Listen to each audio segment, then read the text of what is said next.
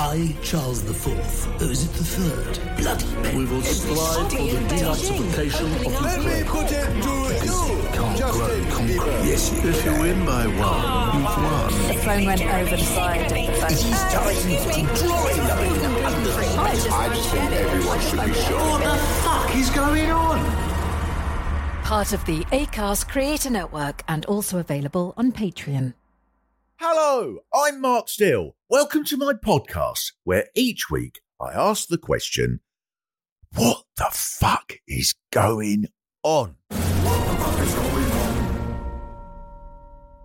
When Matt Hancock is about to put his head into a trunk full of bugs, Ant and Dec should tell him they can't give him a mask as they usually do, as they've run out of protective equipment, so he'll have to make do with a bin liner.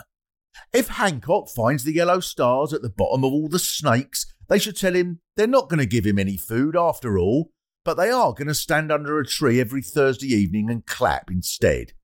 When he's crawling into a trunk full of rats, and Dec should say, You have to steer there for two minutes, and if it gets too much, all you have to do is scream, Get me out of here, and we'll let you out. That's because it'll be very unpleasant for you rats, but you, Matt Hancock, are just going to be left there. Now, Hancock says that he's taking part in the programme so that he can discuss politics with a wider audience. Oh, that's very noble of him to widen our democracy by discussing the merits of a tight fiscal policy in between drinking cupfuls of kangaroo spunk.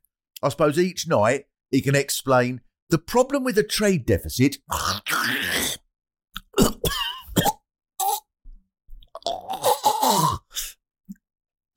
is is it leaves a is it leaves a debt for gonna be sick. Hold it in, hold it in. Future generations. He's not thinking for a moment about the £350,000 or a new career as he's been overlooked for a job in the cabinet. He simply wants to use this opportunity to explain the new trade deal with Japan while sat on a log with Olivia from Love Island. And I'm sure he'll still carry out his duties as the elected MP for his constituents of Suffolk. When he's in the jungle diary room, he'll say, I don't feel that I've bonded with Boy George as I'd hoped. But more importantly, I've checked the application for the extension to the bus garage in Haverhill, and it has my backing as long as it conforms to planning regulations. Now, he seems to believe that the public might change their view of him when they see the real person. And I'm sure that's true. For example, nurses will say, I spent a week in intensive care because his department ran out of protective equipment. And then he said it was our fault for changing the protective equipment too often. But now that I've seen Hancock tell a funny anecdote to a footballer about when he met Prince Philip, I think he's a sweetie pie. During the pandemic, contracts worth hundreds of millions of pounds were handed out to people with no experience because they were mates with ministers, such as, in one case, the landlord of Matt Hancock's pub. I expect Hancock's already asked ITV if his mum can be paid 50 million quid to provide the cockroaches.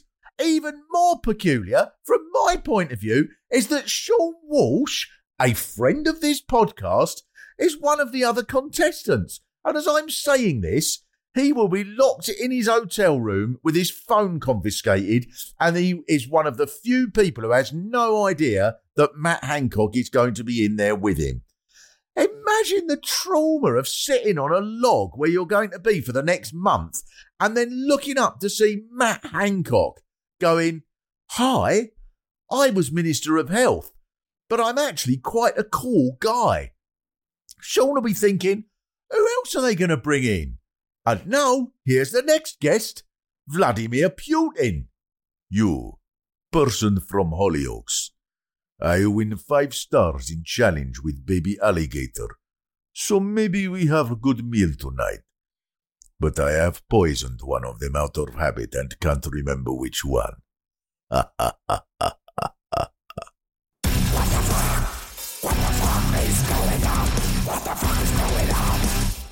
Matt Hancock has come in for a lot of criticism this week, but of course, this isn't the first time that a sitting MP has taken part in I'm a Celebrity.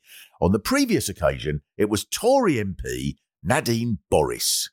Nadine, do you have any regrets about your time in the jungle? Too right, I have. I never got a shag Anton Deck.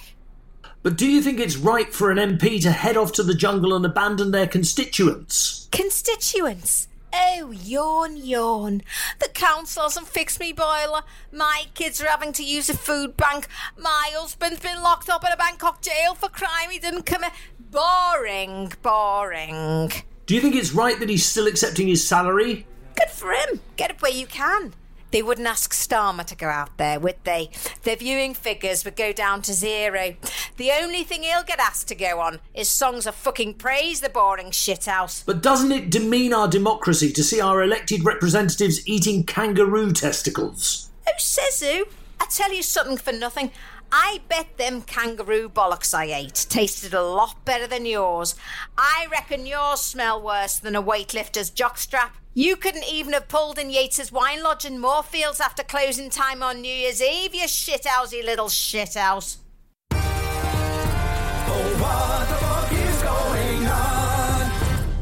Now, as anybody who has ever tried to work out what the fuck is going on will know, particularly in these tumultuous times, you need expert advice. And I am so pleased to have the expert's expert, Mr. Nick Hancock, with us today. Someone with a PhD in what the fuck is going on. How are you, sir? I'm not too bad at all, thank you very much. I'm as baffled as ever uh, about what's going on in the world and, and by anything put in front of me, to tell you the honest truth. Well, I, I think you still, to this day, win the prize for being the most baffled because, as I recall last time, uh, you couldn't work the laptop at all. And and I remember you telling us that you're. Well, well, you, you tell the story. Well, then, well, again. no, it's just, I went through a phase. I went through a phase of not receiving things from Amazon, and I put my son onto it, and and it turned out, and he he told me that this was impossible, but it turned out that uh, Amazon thought I lived in Denmark, and so all of the things that I was buying were going to some address in Denmark, which we've still never really got to the bottom of. And I have to say, my, my Danish is it's imperfect. Let's put it that way. You know what I mean? I struggle to get by unless you know Elsinore was mentioned or Hamlet. Uh, those would be about the only two words I reckon, or Schmeichel maybe. and so they've got they've all got sort of uh, they've all got like Stoke City key rings. There'll be people in Moulder saying, "Oh, I see they won at Wigan last night." That's marvelous. That'd be great. Well, that'd be a little uh, a little TV show for you to go out and reclaim reclaim all your stuff. There's probably a Stoke City um, fan club now in this village, and they're sort of looking. They've, they've all there the may, stuff there may well be. I mean, Morten Harket, of course, famously is a Stoke fan. Is but is he Danish or is he Norwegian? He's Danish, I think, isn't he? No, Norway. Oh yeah, I said he might have been Norwegian, didn't I? There you go. uh, now we have two things that are very important that we have to discuss. Um, something that's very, very important uh, regarding health and democracy in this country, and I'm going to start by.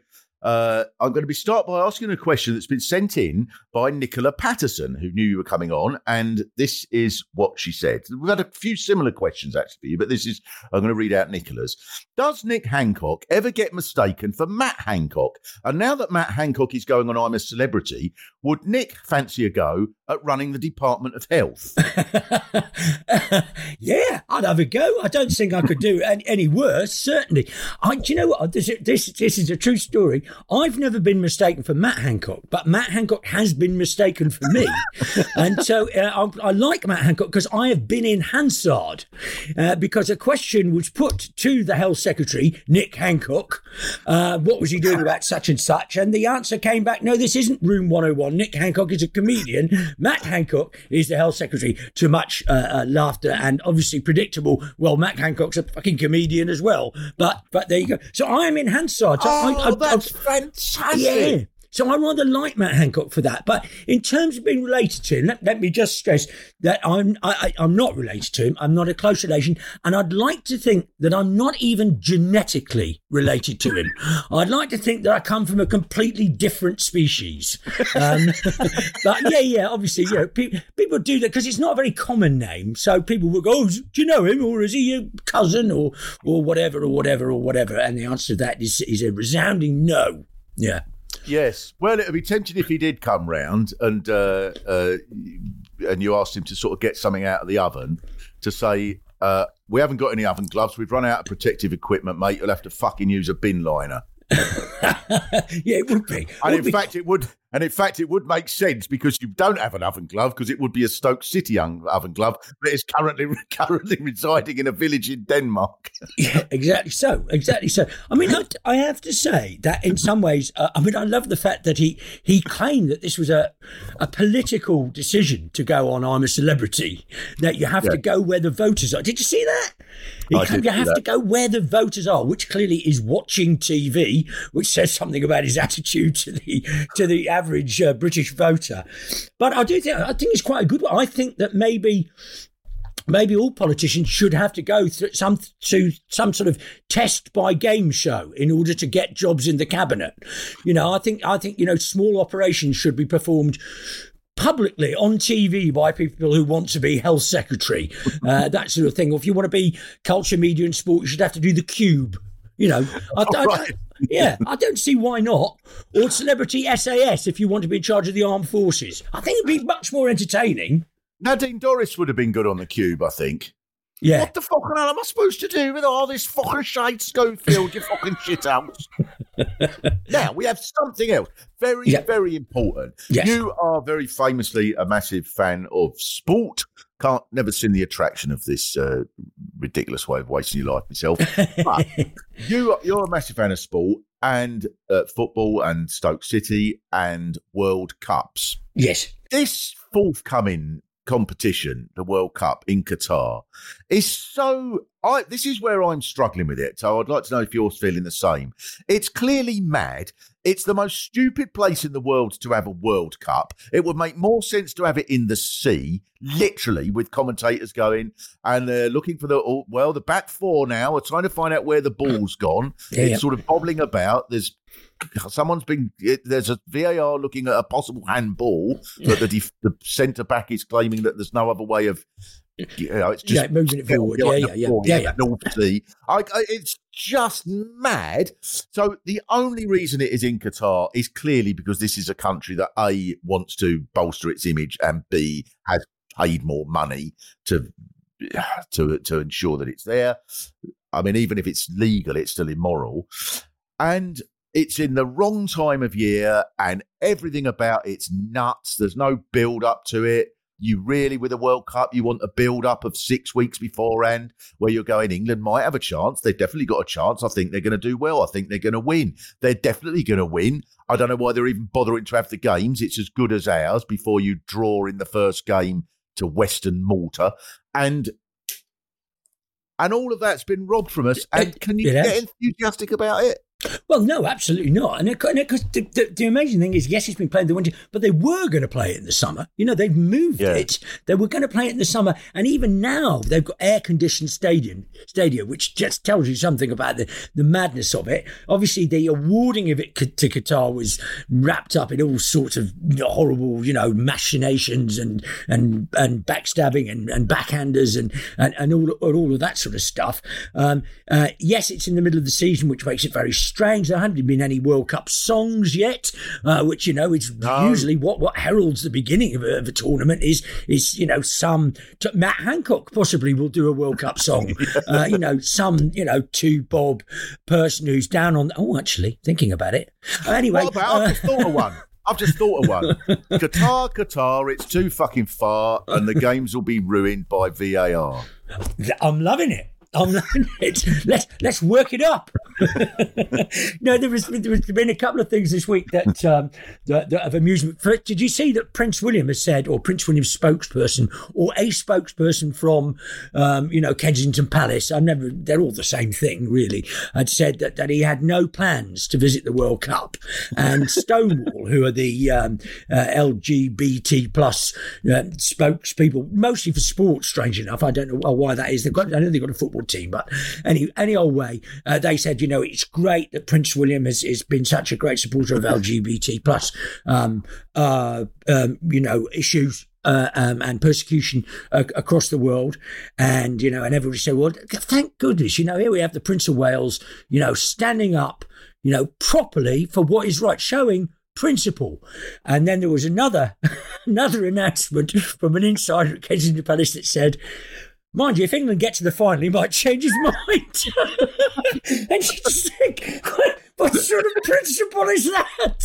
That's fantastic. If England start doing well, he might find he doesn't mind a little bit of persecution. He, he, he'll, he'll let some of it go. I mean, he, not, not, not, not, you know, not deaths, obviously, but some torture, Yeah. because some torture is better than other torture, you know, and that, we could rank it, you know, quarterfinals, he's going to let this go. Semi-final, he's going to let that go. Final, all right, one death, one death. And if we win it, maybe another. But we would, there'll be some sort of sliding scale like insurance. You know, if you break your finger or your wrist or your elbow, it gets you get more of a payout. If we get, and he'll start making statements as he as he goes as he goes out there. He'll have to Yeah. make statements rather than you know. Although I don't agree with all of their, you know, if we Yeah, get yeah. group yeah. And if it gets to the final, he'll make a statement. Then, mind you, I wouldn't fucking do it. I don't know what they're thinking about. yeah, yeah, Don't they know what it's fucking for? God gave us it for a fucking reason. yeah, Said, yeah. said, said Prince William. And uh, yeah, so we play Argentina in the final, and he'll go Messi, big puff. That's his LGBT statement. I'd have, him, I'd have him in the fucking jail for a start. but the uh, the the uh, the other thing that's come out this week, although that was much my favourite, uh, then they, they seem to have, have not noticed the difference between these two statements, which I thought was fantastic. Um, was that they the uh, the England squad have been told, and this is you'll know this, Mark. It's a man of a certain age. Uh, they've been told that they can't bring their own sausages. Now that is fantastic because Alf Ramsey famously took English sausages to Mexico in 1970 and was very unpopular. the days the, the days of scandal were different then.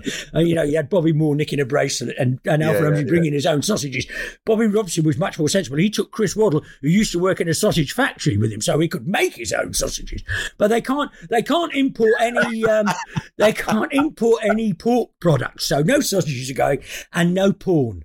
Now, I think that is going to be a problem for some of the players because when I went to the um, uh, 2002 World Cup, um, I was on a train, funny enough, with Chris England that I do my podcast with, uh, uh, football podcast. Um, and we met a bloke, and he's he was sat there, and we- hadn't got any tickets for the England game. We saw this bloke sitting on his own, clearly English, you know, in a suit with a, and we were going, I'll, I'll bet that that suit, that that briefcase he's got, I bet that's full of tickets. I bet that's, you know, in the way that you do, you make up little stories about people. And it was a very long journey. We went over to him. Turned out, yes, he worked for FIFA. And yes, yes, it was full of tickets for the England game. Um, so, we, so we got some tickets. But we found out, we found out that his job was player comfort. So he would go from camp to camp to camp, all you know, all the training areas, checking that the players had everything they wanted. And he said, I, I said, "How's it?" He said, "It's been fantastic." He said, "We've only had one complaint across all of the countries, all of the countries." And we've had one complaint, and we said, "Oh well, you've got to tell us what it is." And he said, "Yeah, it was from, from the England camp, and we had one handwritten complaint posted in the little complaints thing, and it was the porn's pixelated." The is. This was the biggest problem that any player had in the famously, you know, fascinating but difficult to get on with country that is Japan. This was the main thing. yeah.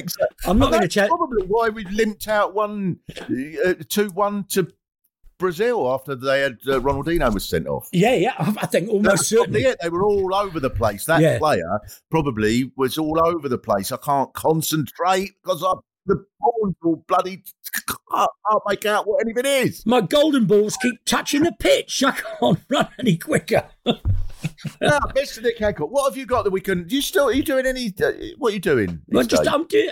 We're doing the um, the famous sloping pitch uh, podcast, which Lovely, lovely you know, which is podcast. which you've done, and you you you were wonderful on it. You know, you were certainly in our top hundred.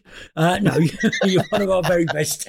Um, it's it's about football. Obviously, World Cup. We will be doing a lot on the World Cup, um, but it is it is it is um, it- it's not not just about football. It's it, it's about life. But then, isn't football about life, Mark? Isn't it? Isn't it though? Well, I think that's um, I think that's very, very poignant words. And I think uh, on that note, Mr. Nick Hancock, thank you so much for illuminating us as to what the fuck is going on and to which MPs are telling us what they're asking the same question. Bless them. Uh, Mr. Nick Hancock, ladies and gentlemen. Mr. Mark Steel, thank you very much.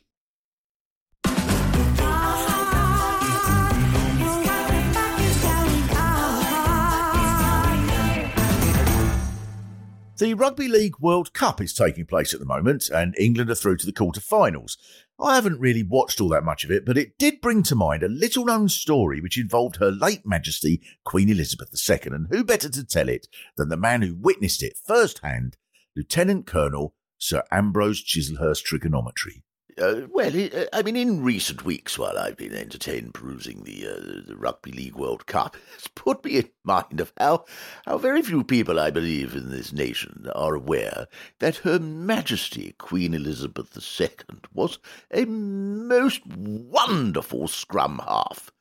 Quite extraordinary. She would, she would just pick them all up and, and just shimmy shammy right through the back row, run like an absolute whippet, and just stick the ball straight beneath the post time after time. I mean, it all began, as I recall, uh, 1974 when England were playing the uh, All Blacks at Twickenham, and I was accompanying uh, Her Majesty in her usual seat uh, in my capacity as Lieutenant Colonel of the 14th Dragoon Fusilier Guards of Weston-super-Mare.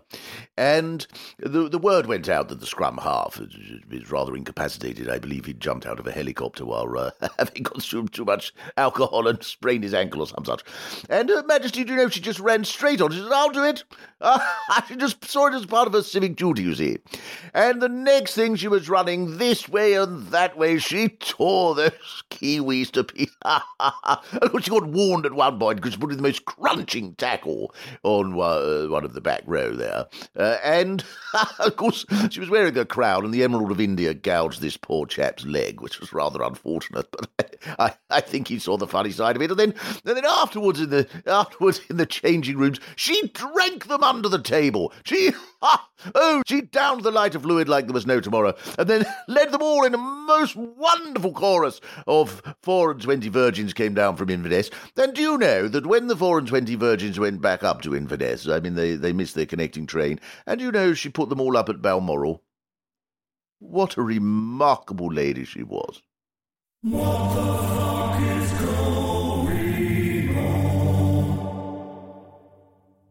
Thank you so much to all those of you who are now supporting us on Patreon. It is because of you that we can continue our quest to find out what the fuck is going on. If you would like to join these wonderful, virtuous, radiant, saintly people for as little as £2 a month, just follow the link on our Twitter page or go to www.patreon.com and type in what the F is going on, and you will come to us, or possibly, if you type one letter wrong, to a Christian student organisation, uh, quite a sweary one by the sounds of it, and uh, and then you could spend the rest of your life following them, which I'm sure will be most virtuous.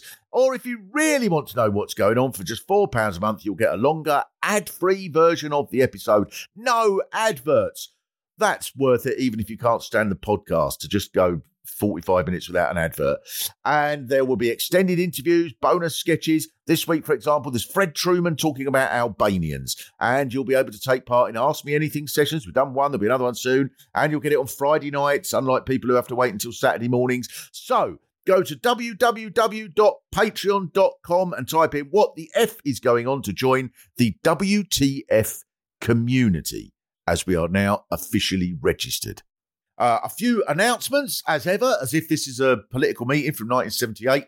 Uh, first of all, so I'm doing a few shows uh, between now and Christmas. I think there's about five or six left. Uh, there's one at the Blackheath Halls on November the 16th. I'm going to uh, Abergavenny on the 2nd of December. There's a few tickets here and there for those. I'm not sure. There are a few people returns, and you know, given that uh, the given the age of my audience, there's always a chance that someone's not going to make it the two months between when they buy the tickets and when it happens. So, uh, uh so the few tickets then, but bloody Kettering, Poxy Kettering, I uh, where uh, the Lighthouse Theatre or something, and it's on November the twelfth, really soon. Just come to the bloody Kettering one. Do you know what? You are. I don't know if this how this works. The first three people to just ring up and say to the theatre what the fuck is going on, I you can have a free ticket. There we are. We'll sort that out.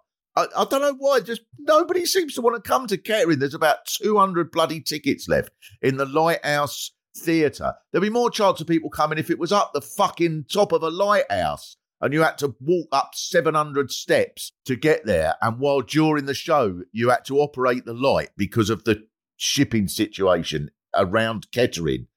Uh, I don't know why people don't just come to come to the show in Kettering. Just just come along, and you don't. Uh, first three people, no, the first five people who ring up and say, "What the fuck is going on?" You can have a free ticket for Kettering. Uh, I've had one lovely message from Gina Clear, a Patreon supporter, who says, Can't wait for you to do another show in France, Mark. How about coming to Lyon?" So, uh, thank you for listening to the show all the way from Lyon, Gina. In the meantime, I'm coming all the way to Kettering to see you to try to fill up that cavernous place. Now, I don't know whether, uh, is that true? I'm now so deluded that someone's making a little joke, and I'm thinking, oh, maybe that's one ticket sold from someone from Lyon. So I hope that that is true. Gina, in fact, I'm even going to do a little bit in French, especially for you. J'espère que c'est vrai. Je ne sais pas si, qu'est-ce que c'est la vérité, mais si tu, euh, si tu viendras de Lyon pour les spectacles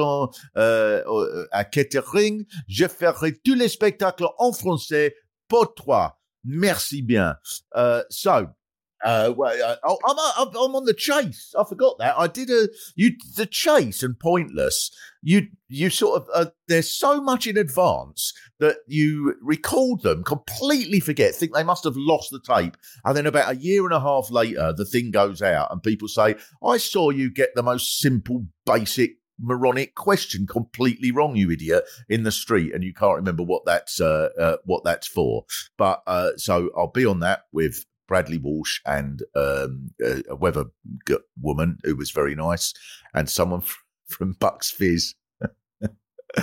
This is shove, isn't it? People have also been getting in touch with us on our Patreon account as well as on Twitter, want to know what the fuck is going on with certain things. So, Educating Mr. M asks In lieu of sackings and resignations for MP misdemeanours, what television reality programmes could we use as punishment? Now, this is a very, very difficult question because uh, what could you do? Now, I'm a celebrity is supposed to be about punishment, but it isn't, is it? Because they, they want to go on it, they're paid a lot, and and they think that they're going to, uh, oh, I don't know, they justify it for reasons that we've already said in this podcast. But so it doesn't really work. And, and I don't know, even if you said, right, there's going to be a television program every week, because you keep getting more. I think that Bridgen bloke's been suspended now for misdemeanors, isn't he? So one after the other gets suspended, and you think you could have a weekly television program where each that week suspended MP is taken into a dungeon and beaten on the bare ass with a shovel by people who have won uh, a lottery, and that is filmed and put out live on BBC One or even subscriptions, Sky Sport, pay per view, that would do it. But then you'd probably get more Tory MPs deliberately getting suspended, going, "Oh, I think I'd I'd rather take to that with a shovel." David Howker on Twitter asks, Given that our rivers and coastal waters are now an integral part of the sewage system, an integral part of the sewage system. Would I be entitled to a rebate on my utility bills if I took a dump in a bucket, walked down to the beach, and chucked it into the sea? yeah, well, that's brilliant, David Howker on Twitter. You're, you're quite absolutely right. If we all did that, because we are getting to that. We are getting to that point now, aren't we? Now we've got rid of the bloody pesky European laws that regulate such things. At last, we are at liberty to chuck our shit where we want. Bloody regulation telling us that we can't have bloody turds in the street. That is where we're going, I suspect. That in about three or four years, we'll just be, uh, yeah, we'll be going, well, uh, the water bills, they did say that we get 50% off if we just dump out the window. And, uh, and it'll be back to that. It was good enough for the 16th century. So why can't we do that? And certainly, if you go to all the trouble of taking it down to the sea and doing it yourself, I think that's, that's absolutely right, David. Or people will be, you know, maybe people can maybe you could sort of make a little bit of money. The water companies will pay you if you if you collect other people's. You know, like people who are sometimes kids who live near a golf course. They go up the golf course, don't they? And they go around and find all the lost golf balls, and they get a bit of money for that. I remember my uh, my son Elliot Steel, who I bred so that he could come onto this program. Uh, I remember one night in a local pub, he went round for about an hour taking all the glasses back to the bar and they gave him 10 quid. I think that in the future, that's what we'll do. You'll just go around and collect up everybody's turds, take them down to the sea, tip them in, and you'll get £15 from Southern Water. Right.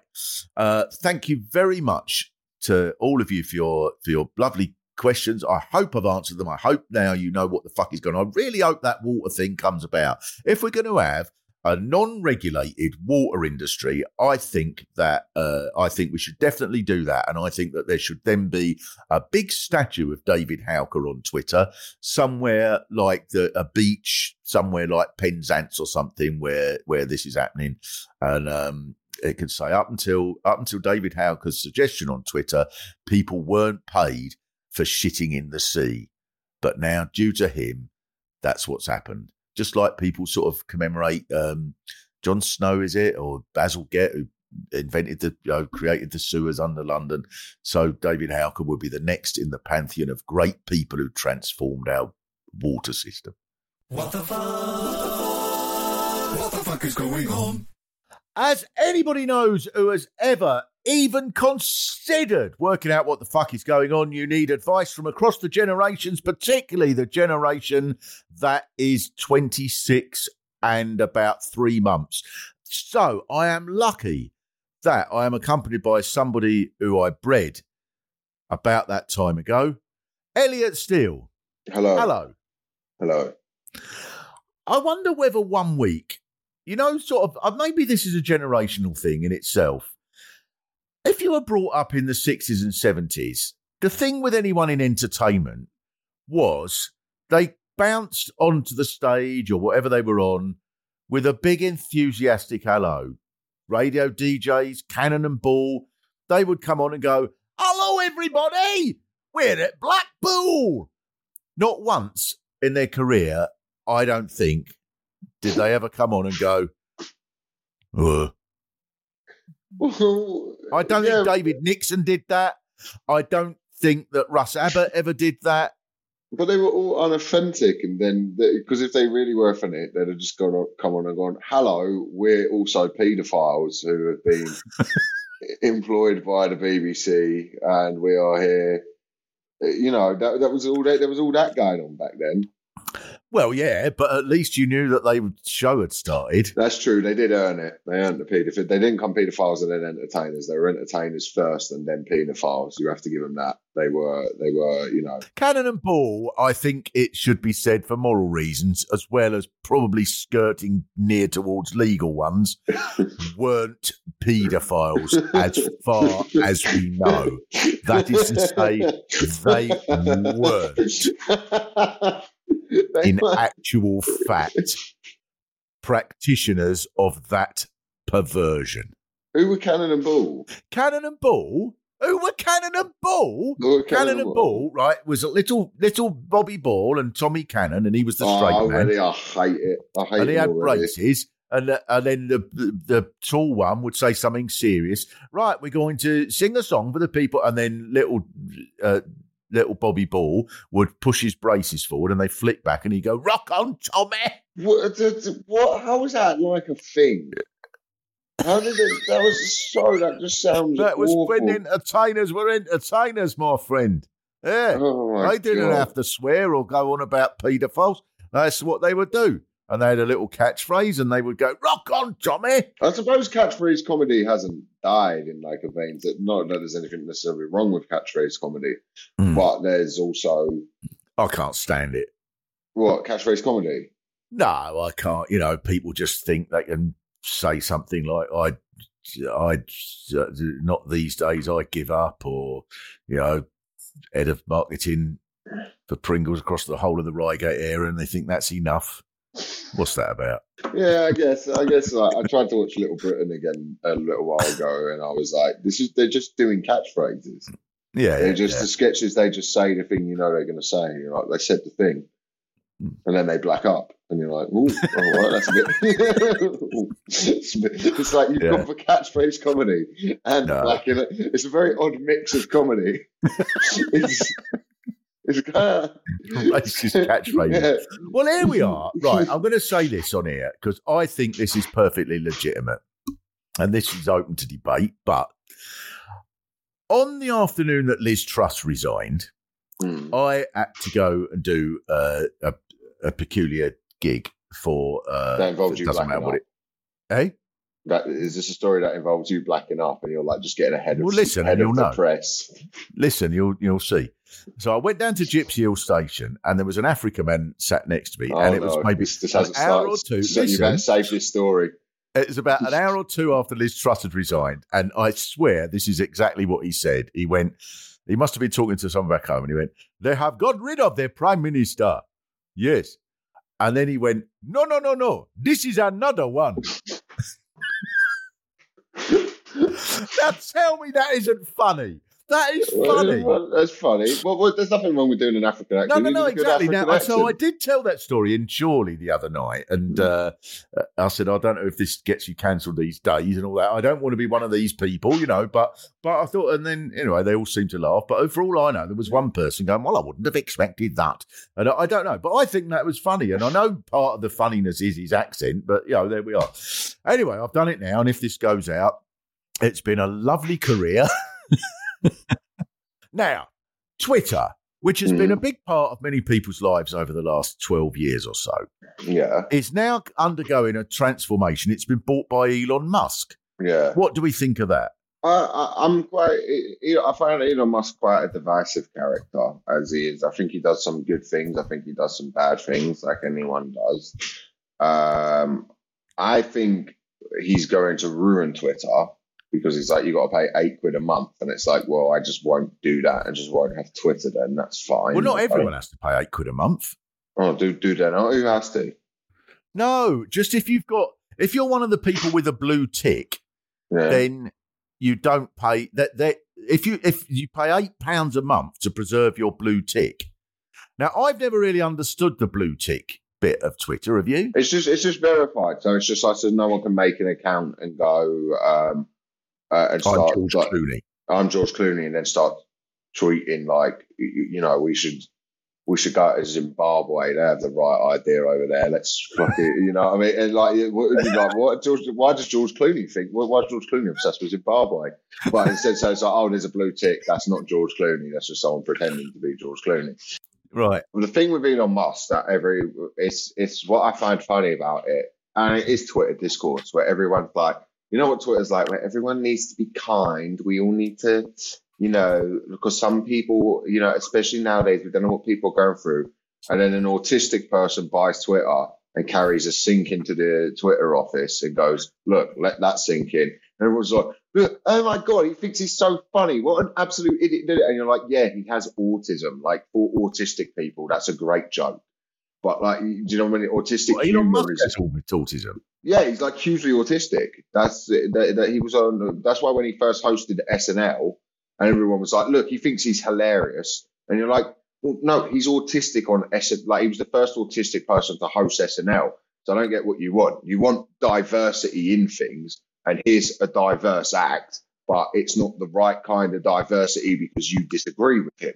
So it, it's just, it, I just think it's quite an interesting, like, sort of discussion that happens. I, I is just that think, the only change that's going to happen though? Is that you have to pay eight quid for your blue tick? um, yeah, there's, uh, but yeah, so he's going to allow like Trump back on it and people like Andrew Tate and stuff, which I like. It, it he's bought a thing, and he's. I think he just likes being the center of attention. He likes being talked about.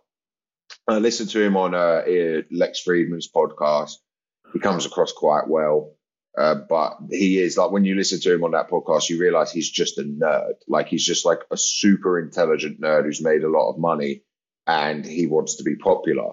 That's why he's had loads of surgery done to himself and things like. He's just a nerd who can now be popular. That's all it is. But what I don't right, this is what I don't I, it seems to me that Twitter is uh, is actually really is a really brilliant little thing for sort of letting people know about something or for saying something daft.